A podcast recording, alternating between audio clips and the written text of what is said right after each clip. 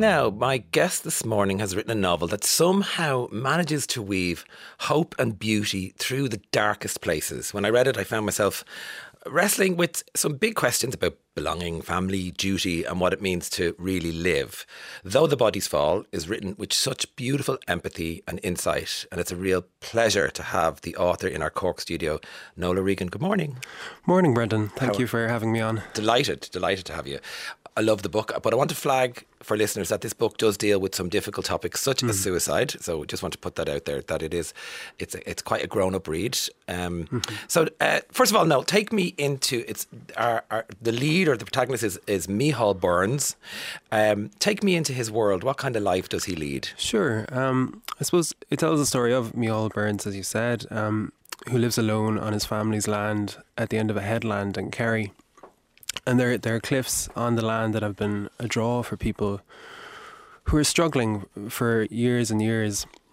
Yeah. And so his parents before him took it upon themselves to help these people, the visitors, as they call them, to bring them back from the brink.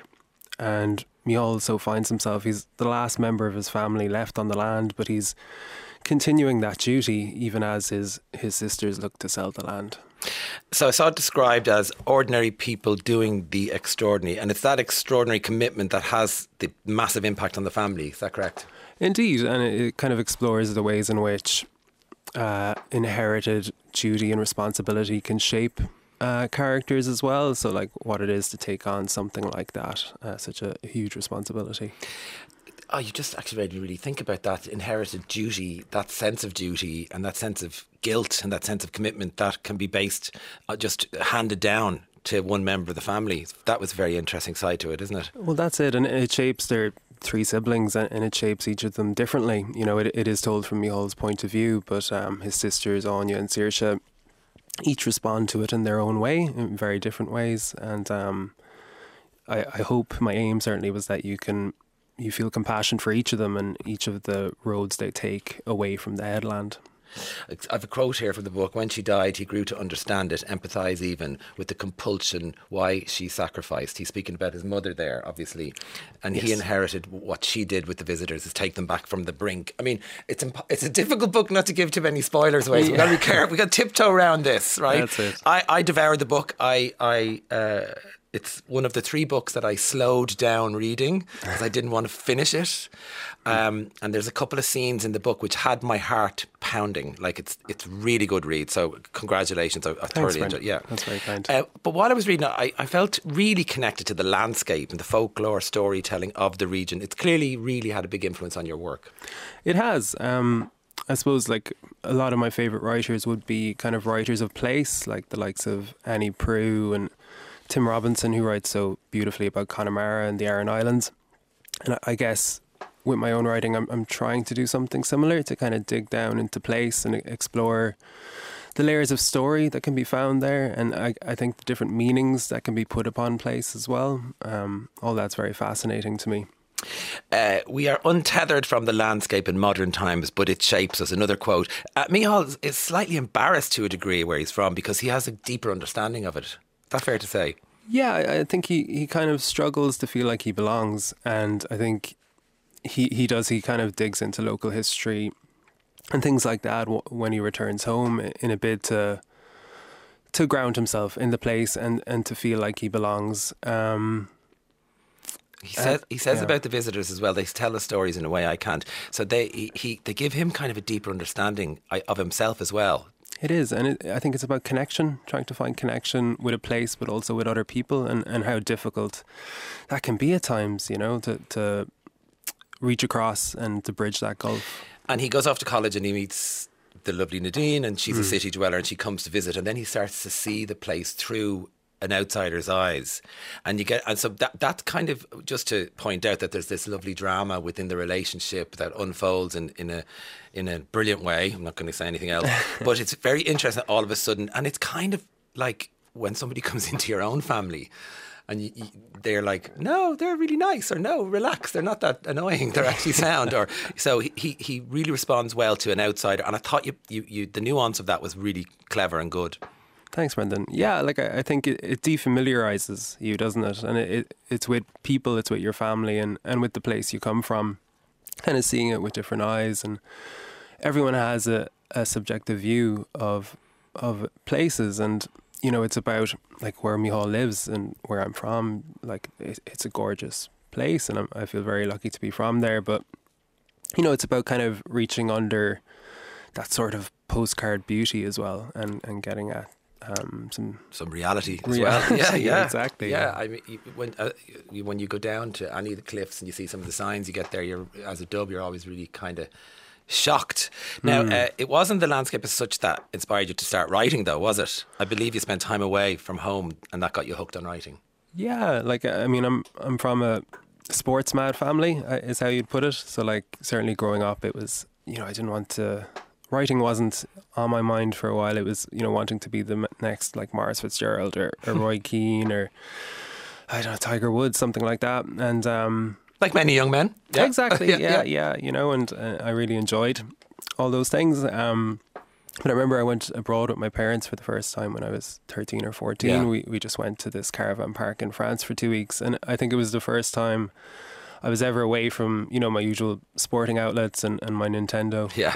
And I remember bringing 2 books and I was like, okay, I'll read one a week. It'll be grand. And literally I read the 2 of them in a day and a half, I think it was. And I stole my mother's books, read them, stole my father's books, read them.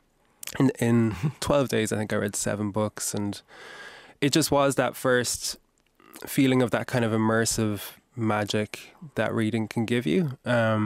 Which, you know, like it is amazing. And I think I came home from that holiday, even then, like only 13, 14, and was like, okay, this is what I want to figure out how you can do this. And something clicked in you. Very much so. Yeah. And I've been kind of chasing it ever since. And 20 years later, here we are with my first book. You're still only a young fella, you're grand. That's it. So, we get a little nod to the sport obsession as Micheál, for Micheál. He's a keen hurler. But in some ways, this makes him more of an outsider, doesn't it? It does. Obviously, in Kerry, football is the main sport by a country mile. So when he goes to school in Tralee, so obviously going in with a hurley is seen as almost a foreign thing. And... it does. It's something that kind of pushes him apart in town. I mean, I will say where he lives, like Ballyhigh around there is a sliver of land where hurling dominates in Kerry, but a sliver. It is a sliver. Sliver of the slitter. Yeah. It is, and they're brilliant. But it is certainly in school in the town rather than in the country. It does push him apart. Will people in the local area, because I know you had your launch last Wednesday, will people in the local recognise many parts of your writing, metaphorically and physically, do you think? I hope so. I mean, that was certainly an intention of mine, was to... Were you nervous about that? That's what I was wondering. Yeah, definitely. I do have a deep fondness for the space, and I think like one of the main aims of mine was to capture it in a way that felt true and accurate to the lived experience at home in Kerry. So yeah, you do worry and you do wonder how it's going to be received. Now, as someone from Dublin, and I love that part of the world where you write about, and even though there is a bleakness to it, I really want to go there. Like you still, don't worry, you paint a beautiful picture. Thank you. So take me back to your teenage years. You decide that writing is the dream and you're going to run with it. Yes. Was that a confidence thing or determination thing, or where did that come from? It was a deeply naive thing. So you're chasing your dream. Yeah, and I had no idea whatsoever what that would entail, other than just reading as much as I could and starting to write a few short stories. I wrote my first novel when I was, I think, 17. Right. Which was deeply terrible, but It's, you know, like you. Yeah, but you still wrote a novel at 17. I did. That's impressive. I did. Yeah, no. I did. And it's look. You look looking back on it. Of course, they're all necessary steps on the journey to it. And it wasn't so much a failed novel as a practice novel. Is how I learned to look at it. Very good. Very good. Your parents, obviously, wonderful support. You I have a quote here from an article you did saying they could have told me to become an accountant after a career counsellor told you were good at maths. Yeah. But they didn't, did they? Never, not once. No, they've been so encouraging all the way. And I'm very lucky. Look, they've just been fantastic. So you've a couple of brilliant belter quotes. Your dad said, "You've only failed when you give up." That's it. Brilliant, and isn't it? It is. It is, honestly. And it's definitely helped me persevere, which is the key for any writer out there, I think. So you write your first novel at 17. You start, and I'm actually thinking my niece is 15 and she's a prolific reader. It's amazing, and I know she wants to be a crime writer. And I'm listening to your journey, and I'm actually projecting onto her in a way. So you were very fortunate though when you went to UCC, you came into contact with the brilliant writer Clare Keegan. What was that? How did that happen? Yeah, I was, and that was definitely a key turning point for me. She was writer in residence in UCC while I was an undergraduate, so I had a year and a half of workshops with her. There was a group of us in there, and it was invaluable. Honestly, I mean, at that point, this is going back a while, so I think she only had one book out at that point, but it was clear even then. People will know her. She wrote Foster, which inspired the film on Colleen Kuhn. Exactly. And Small Things Like These, another one of her books. So she's amazing, isn't she? Oh, she's a genius. And you got a sense of that at the time. Did you really? Yeah, very much so. Like I, again, kind of that naivety of just learning the trade, and I still remember the shock of like the first few stories she edited and just the sea of red across the page. Must try harder.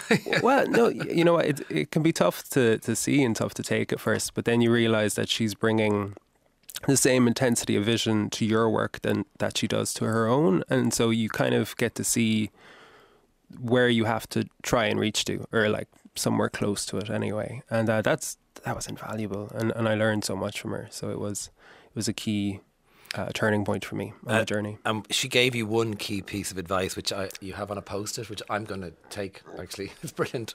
Yeah. It's perseverance is key. Yeah, brilliant. Yeah. Absolutely brilliant. Did you ever experience burnout in pursuit of your dream to be a writer? I think so, yeah. There've been a lot of peaks and troughs to it. Like I was doing quite well, say 10 years ago. I was fortunate enough that like I was having a lot of short stories published. I'd won a couple of awards. I even got a residency. So, you know, there was a time there where I was being paid to actually be a writer. Amazing, yeah. Even though there was definitely a sense of imposter syndrome to the whole thing. Was there? There definitely was. And I remember after that then I had enough money to kind of give myself 6 months to write, and I was like, okay, now like I've ticked all the boxes, now is the time to sit down, get the novel done. And so I rented this cottage out near Banna in Kerry the first week of January, freezing cold. Okay.